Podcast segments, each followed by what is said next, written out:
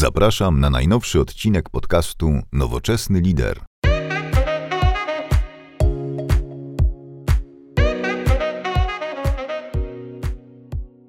Dzień dobry, witam Was serdecznie w podcaście Nowoczesny Lider. Dzisiaj kontynuujemy nasze środy z Freenovation i moim i Waszym gościem jest Paweł Brodziński. Cześć Pawle. Cześć, cześć. I Pawle, no jakby ci, którzy śledzą już nasze z Innovation, wiedzą, że rozmawiamy o waszych predykcjach, o których wspomnieliście w raporcie. I Pawle, twoja predykcja, czy twoje takie ogólne stwierdzenie związane z przyszłością, to jest autonomia i samoorganizacja wzrastają, ale w ograniczonym stopniu. Mógłbyś proszę rozwinąć ten wątek?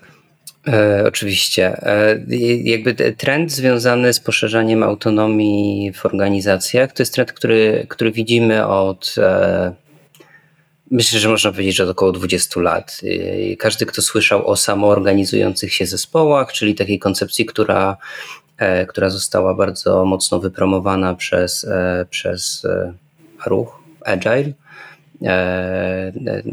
to, to właśnie mówimy o, o poszerzaniu autonomii w konkretnym kontekście. W tym przypadku w kontekście osób e, będącym w takim atomowym zespole, tak? Te, te, te, w, tych, w tych zespołach, w których, w których realizujemy zadania. E, I, I samoorganizujące się zespoły to była koncepcja, która, e, która mówiła o tym, że powinniśmy znacznie większą kontrolę, znacznie większą decyzyjność dać e, ludziom, którzy wykonują pracę. Czyli innymi słowy, powinniśmy władzę decyzyjną przynieść e, tam, gdzie jest wiedza o wykonywanej pracy, a nie odwrotnie, czyli e, przynieść wiedzę o wykonywanej pracy do władzy decyzyjnej, do kierownika, menadżera na górze. I no jak z wieloma rzeczami okazało się, że, że pewna koncepcja, która zaczęła działać w jednym kontekście, tak na poziomie zespołów, zaczęła również być eksplorowana i promowana e, w innych kontekstach, w tym przypadku w szerszym kontekście organizacyjnym. Pojawiły nam się e, przez ostatnie 10 lat, spopularyzowały się koncepcje aplikowania autonomii w szerszych kontekstach organizacyjnych, czyli dzielenie się, dystrybuowanie tej autonomii nie tylko na poziom, na poziom zespołu skramowego, czy jakikolwiek on inny nie jest, e, i, i, dotyczącego wyłącznie pracy, ale również dotyczącego jakby bardziej poważnych de decyzji. Pojawiły nam, się, pojawiły nam się metody pracy takie jak holakracja, socjokracja. E, najpopularniejszą taką koncepcją jest turkus, e, który, który, ma, e, który ma wielu zwolenników. I jeżeli popatrzymy na taką część wspólną tych różnych podejść, to okazuje się, że e, to okazuje się, że taką częścią wspólną jest autonomia, jest samozarządzanie, jest samoorganizacja. E, I, I można w takim razie zaryzykować stwierdzenie, że samoorganizacja jest trendem, że zaczęliśmy od tego najniższego poziomu i chcemy iść coraz, e, i chcemy iść coraz wyżej. I, i to, co, to, co ja zawarłem e, w swojej predykcji, to trochę, to trochę e, spojrzałem na ten trend, e, który się dzieje z jakimś tam kontekstem ostatnich 5-10 lat. I starałem się odnieść również do, do tej wyjątkowej sytuacji, którą, z którą się mierzymy od roku, czyli do sytuacji, do sytuacji pandemii i zastanowić się, odpowiedzieć sobie na pytanie, w jaki sposób pandemia wpłynie pozytywnie lub negatywnie na dynamikę tego procesu. E, no i, i z jednej strony mamy, z jednej strony mamy mm, e, takie oczywiste obserwacje. Ludzie przenieśli się do domów z pracą. Mamy mnóstwo pracy, pracy zdalnej i ta praca zdalna z konieczności wymusza szerszą autonomię pracownika. Bo nawet jeżeli sobie wyobrazimy tego takiego stereotypowego, e, mikrozarządzającego menadżera, który, który chce, chce, kontrolować, e, chce kontrolować wszystkich swoich pracowników, to dużo łatwiej jest mu to robić, kiedy wszyscy są w biurze. Dużo trudniej jest to robić, kiedy wszyscy są w domu. I tak, oczywiście pojawiają się takie pomysły jak oprogramowanie, które co 5 minut robi snapshot z kamery Twojego komputera, ale jakby umówmy się, to jest absolutny margines. E, i, i raczej nie, nie, nie spodziewajmy się, że to się stanie normą. Mm, więc e, z jednej strony ta samoorganizacja na takim znowu poziomie najniższym, na poziomie kontroli e, czy decydowanie o tym, jak, jakie zadania wykonujemy, jak wykonujemy te zadania, kto decyduje o priorytetach, ta samoorganizacja przez sytuację, z którą się mierzymy, przez, przez znaczne zwiększenie się roli pracy zdalnej, ona będzie rosła. Ona naturalnie rośnie. Ona, ona wręcz wzrosła czy tego, e, czy menadżerowie, czy decydenci tego chcieli, czy tego nie chcieli. E, natomiast to, co jest, e, to, co jest jakby drugą częścią tej obserwacji, to ten trend taki przenoszenia samoorganizacji, czy też autonomii na wyższe poziomy organizacji, czyli włączania ludzi w procesy decyzyjne, które wykraczają poza jedynie decydowanie o tym, w jaki sposób wykonują swoją, swoje zadania, swoją pracę. E, przełożenia na e, pandemii na, na ten trend absolutnie nie widzę. Co więcej, jeżeli jakieś jest, e, to wydaje mi się, że, że, raczej, że raczej negatywne. W takim sensie, że jakby taka zmiana jakby dystrybuowania autonomii w organizacji, w całej organizacji, nie tylko, nie, nie, mówię, nie mówiąc tylko o samoorganizujących się zespołach, tylko mówiąc o przesuwaniu granic tego, jakie decyzje ludzie mogą podejmować. E, to jest proces, który, e, który w taki czy inny sposób musi być wspierany przez, przez strukturę, przez cały system. E, I, czyli zresztą Frederick Laloux w swojej książce Reinventing Organizations jasno wskazuje, że warunkiem koniecznym do tego, żeby organizacja stała się turkusowa, jest wsparcie top managementu. I teraz jest to zmiana strategiczna dla każdej organizacji. Jakby mówię to też z perspektywy tego, że, że sam w takiej transformacji uczestniczyłem czy uczestniczę. E, I teraz, jeżeli się zastanowimy, na czym się będą skupiać teraz, e, e, na czym się teraz będzie skupiał top management różnych organizacji w kontekście takich inicjatyw strategicznych, to, no to myślę, że jasno sobie można odpowiedzieć, że są ważniejsze problemy, z którymi się będą mierzyć, tak? Jakby w zależności od tego, w jakiej branży firma funkcjonuje, albo będzie to dbanie o, o cięcie kosztów, albo to będzie głęboka uważność na utrzymanie przychodów. Jakby te, te strategiczne inicjatywy, które, które się dzieją, one absolutnie nie są związane z usprawnianiem, systemowym usprawnianiem organizacji, bo mamy zwyczajnie mamy ważniejsze problemy żeby się z nimi zmierzyć. Też mi się wydaje, wiesz co, y, Pawle, patrząc na y, firmy, które też, jak mówisz, ta praca zdalna, praca z domów y, spowodowała, że ogólnie rzecz biorąc praca stała się bardziej demokratyczna, bo wszyscy uczestniczą w spotkaniach pracy w taki sam sposób.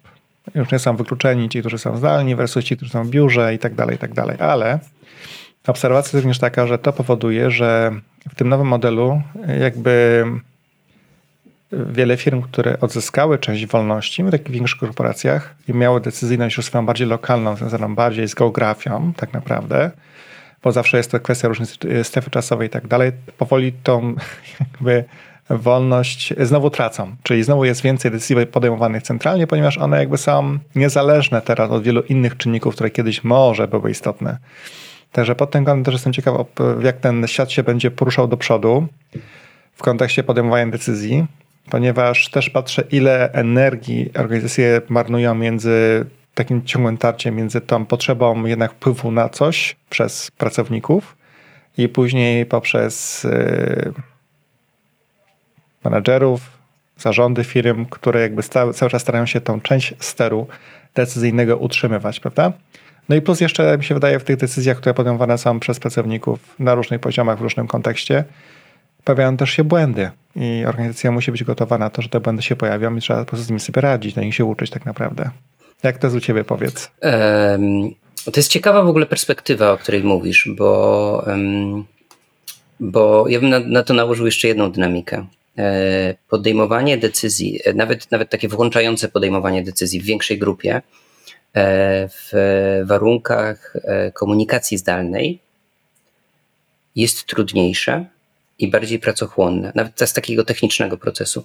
E, dużo efektywniej jesteśmy w stanie podjąć decyzję spotykając się, e, rozmawiając, gdzie e, widzimy cały body language, jesteśmy w stanie bardzo dynamicznie reagować. Przede wszystkim wszyscy jesteśmy w tym samym miejscu i w tym samym czasie.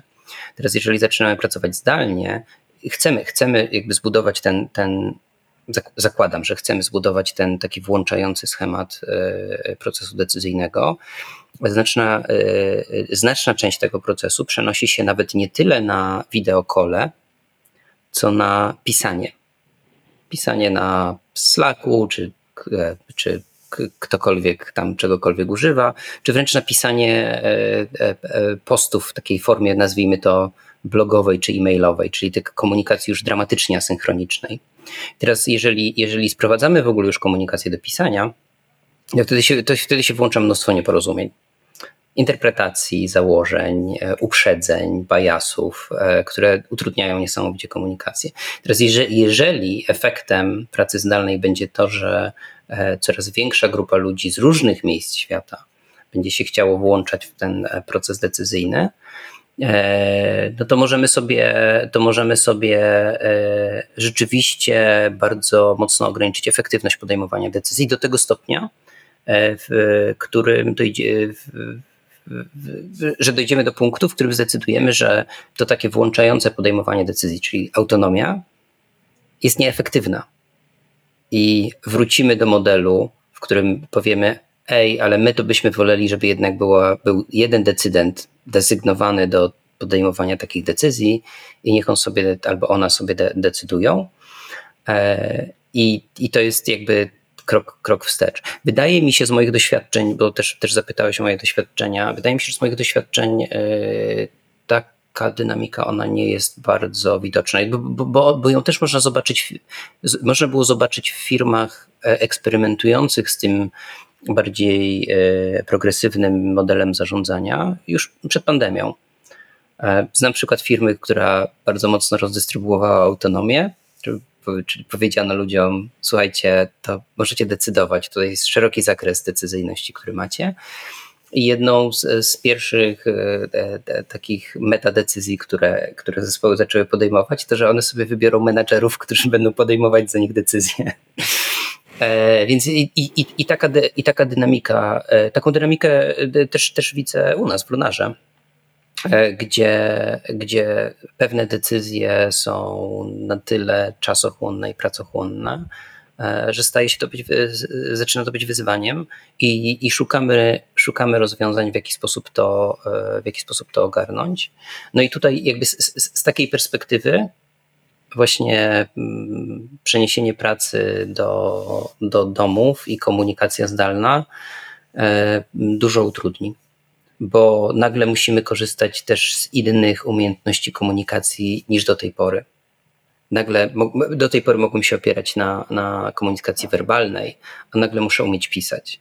I w wielu środowiskach e, muszę umieć pisać w swoim nienatywnym języku, bo komunikujemy się, bo naszym podstawowym, w Lunarze, naszym podstawowym językiem komunikacji jest angielski, e, który dla wszystkich osób poza jedną jest językiem nienatywnym, e, co dodaje jakby dodatkowy poziom trudności w dogadaniu się. To prawda. E, myślę też, że angielski trochę upraszcza pewne rzeczy w komunikacji na szczęście. Jak patrzę na na komunikacji w różnych firmach, e, to odbiera jednak pewien poziom emocji. Przy, pisząc, wiesz, po angielsku, nie swoim języku jest momentami prościej uniknąć tych flavors tak zwanych językowych. A powiedz mi jeszcze, e, Paweł, bo wspominałeś, że twoja firma jest w momencie takiej transformacji, tak? Mógłbyś sobie coś więcej o tej transformacji powiedzieć? Na czym ona polega? E, to jest ja mówię, że, jestem, że jesteśmy na, na, etapie transformacji, ponieważ ja uważam, że transformacja się nigdy nie kończy, więc w takim sensie jesteśmy na etapie transformacji. E, my, jeżeli chodzi o, o e, jakby zasady, którymi się rządzi firma, to przez, e, przez 4 lata i ten proces się zakończył około 4 lat, lat temu.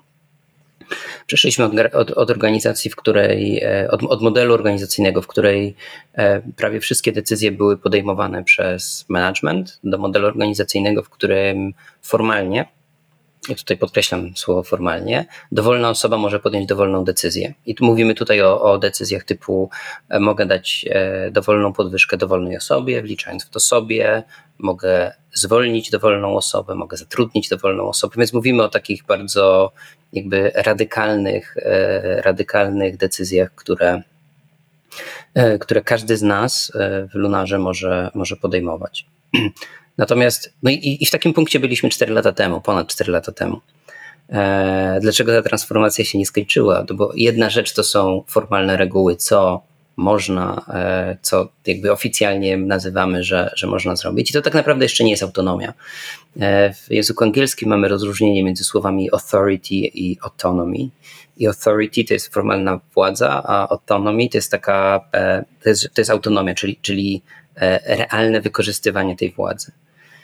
E, I to, co się dzieje przez, przez ostatnie 4 lata, to jest, e, to jest e, właśnie wchodzenie coraz szersze, coraz głębsze w ten wszystkich. Oczywiście wszyscy to zawsze jest kłamstwo, ale coraz większej grupy osób w, w ten model i wykorzystywanie tej władzy. No i przy okazji nam, nam wychodzi mnóstwo rzeczy, co, co nie działa do końca dobrze. I, i zawsze jest, jakby to, to jest taki proces, w którym nigdy nie ma nudy, e, bo zawsze jest coś, co, co należy, co należy e, poprawić, zawsze e, jest coś, co należy usprawnić. Dość powiedzieć, że jesteśmy w tej chwili na etapie, w którym system wynagrodzeń, czyli ten system, który pozwala nam bardzo, bardzo autonomicznie decydować o wynagrodzeniach dowolnej osoby w firmie, jakby doszliśmy do punktu, w którym, w którym on się zestarzał na tyle, że potrzebujemy czegoś nowszego, co odpowie na ileś problemów, które się pojawiły przez te 6 lat.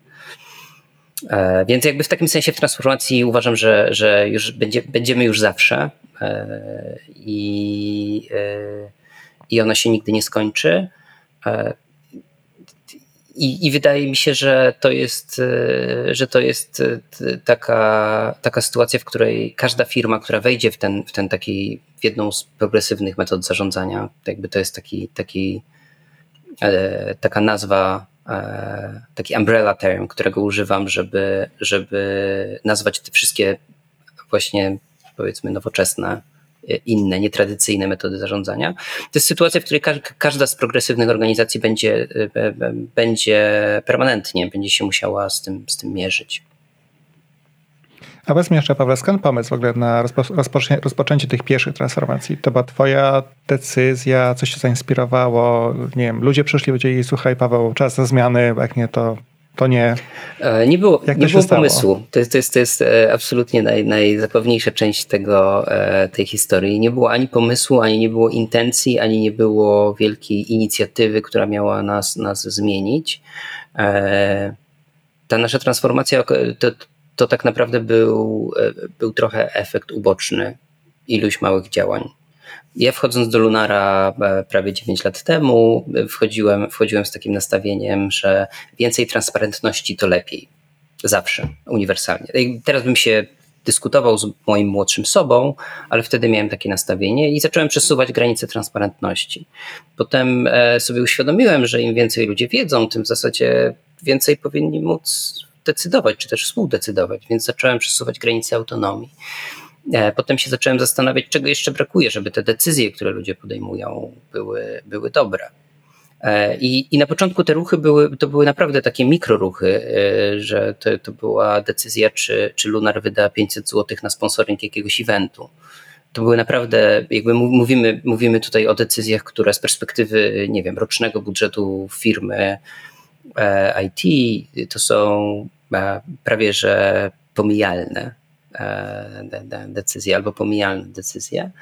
E, ale gdzieś, e, ponieważ zawsze więcej, zakładałem, że zawsze więcej jest lepiej niż mniej, i to cały czas ta granica się, ta granica się przesuwała.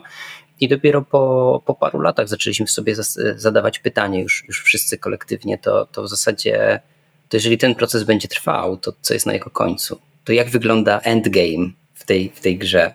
E, I, I dopiero wtedy chyba ja w ogóle zacząłem o tym myśleć w takich kategoriach, że to jest transformacja i że e, jeżeli to jest transformacja, to pewnie jest jakiś cel i jak ten cel wygląda. Więc w naszym przypadku dużo było przypadkowości w tym całym, na początku tego, tego procesu. E, natomiast jak już sobie uświadomiliśmy właśnie, że, że to jest jakaś droga, która nas gdzieś prowadzi, to łatwiej było myśleć, to co jeszcze musimy zrobić żeby, żeby dojść do celu. To chyba właśnie Sinek teraz wydał w końcu, czy jest wersja polska też chyba książki Sinka e, o niekończącej się grze. Nie pamiętam angielskiego tytułu. Kiedy on właśnie mówi, że w biznesie nie ma końca wo, wo, wojny, walki czy gry tak naprawdę nie ma końca. Ktoś planuje, że chce z kimś wygrać w danym obszarze, to już przegrał, bo jakby tych obszarów może być x nowych, albo czas się może zmienić, albo rynek się zmieni i tak dalej. Także wyprzedzasz czas, można powiedzieć. E, nie mam zupełnie takiego poczucia. Wręcz mam, mam, mam poczucie, że, że mnóstwo z tych rzeczy, które, które się dzieją jakby w naszym lunarowym kontekście, są bardzo reaktywne, a nie proaktywne. Coś nam wybucha w rękach i musimy zareagować. I, i, i chyba jedyne, co, co trzyma nas jakoś tam, e, cały ten system trzyma jakoś tam w, w całości, e, to są jakieś pryncypia, że, że nie chcemy się cofnąć i nie chcemy powiedzieć to, słuchajcie, to tutaj jest taki problem. E, I i z tym problemem, i ten problem jest trudny, i w związku z tym z tym problemem się zmierzymy, nie, nie będziemy się e, mierzyć w oparciu o, o, o, tą, e, o tą wartość autonomii, którą, którą, w którą wszyscy wierzymy, tylko wrócimy do, to jakby tylko na ten jeden przypadek wrócimy do tego starego modelu i to, to nasz prezes zadecyduje. I, mhm. i, i, to, I to są czasem rzeczy, w które się pakujemy jakby tak bardzo, e, bardzo wręcz powiedziałbym świadomie w trudności, typu w kwietniu, w drugiej połowie kwietnia chyba zeszłego roku, gdzieś w kwietniu zeszłego roku, kończyły nam się, kończył nam się cykl staży. Ale byliśmy już wtedy w, na etapie lockdownu i musieliśmy podjąć decyzję, czy po tych stażach, czy chcemy zaoferować pracę stażystom, którzy się sprawdzili na stażu, czy nie.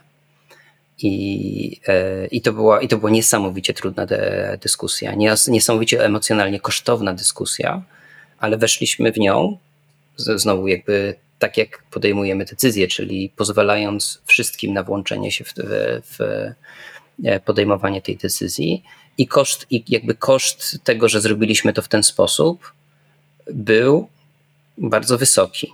Jaki był zysk z tego, że jakby taką decyzję przeprowadziliśmy w ten sposób. No jakby potwierdziliśmy sobie, że jednak te, te wartości, na których budujemy Lunara, one nadal są, nadal są respektowane.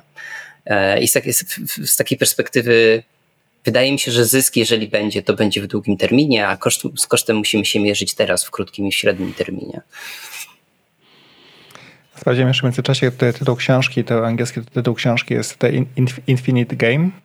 Po polsku jest to Gra bez końca i faktycznie pojawiła się chyba w wersji polskiej w zeszłym tygodniu, z tego co pamiętam. Także jest dostępna w księgarniach. E, nie czytałem sam jeszcze, więc jestem bardzo ciekaw, bo nie wszystkie akurat pozycje Slinka są... Lubię go jako speakera, nie zawsze lubię go jako pisarza, ale tę książkę zaraz zobaczymy. Może, może zobaczę fragment początkowy, czy, czy mi się podoba. Pawle, bardzo dziękuję Ci za rozmowę w takim razie. Dziękuję Życzę powodzenia w transformacji i w rozwoju firmy. W ogóle to jest ciekawy temat, który poruszyłeś, związany z takim myśleniem dopasowaniem kultury firmy, no bo kulturę firmy buduje się długo, długo. I właśnie takie małe przykłady są chyba ważne, żeby ludzie widzieli, na czym ta nowa wolność ma polegać tak naprawdę. To 500 zł to jest symbol tak naprawdę, nie? Mhm. Bardziej chodzi o to, że że ludzie mają je w ręku i to oni decydują de facto. A już takie decyzje o tym, że zwalniamy, zatrudniamy, no to podziwiam, to są odważne decyzje. E, nie dlatego, żeby to nie jest kwestia wolności, tylko że jednak za tym istnieje, istnieje cała część legalno-prawna, compliance'owa, i tak dalej. Zresztą trzeba, o tej trzeba pamiętać, o którym ci, którzy robią to na co dzień pamiętają, a ci, którzy robią to wyjątkowo nie pamiętają po prostu, lub nie mają świadomości, że ono istnieje. Tak, to prawda. Także podziwiam, ale też ciekawy bardzo temat. Też dziękuję Ci bardzo za rozmowę i do zobaczenia, usłyszenia w, w może post-covidowym świecie również, czyli tak. bardziej face to face na jakiejś konferencji. Oby, oby. E, miejmy nadzieję, że już wkrótce nas czeka przynajmniej częściowy powrót do normalności. Bardzo dziękuję. W takim razie miłego dnia i do usłyszenia. Do usłyszenia. Cześć. Zapraszam Cię do wysłuchania innych podcastów. Odwiedź nowoczesnylider.pl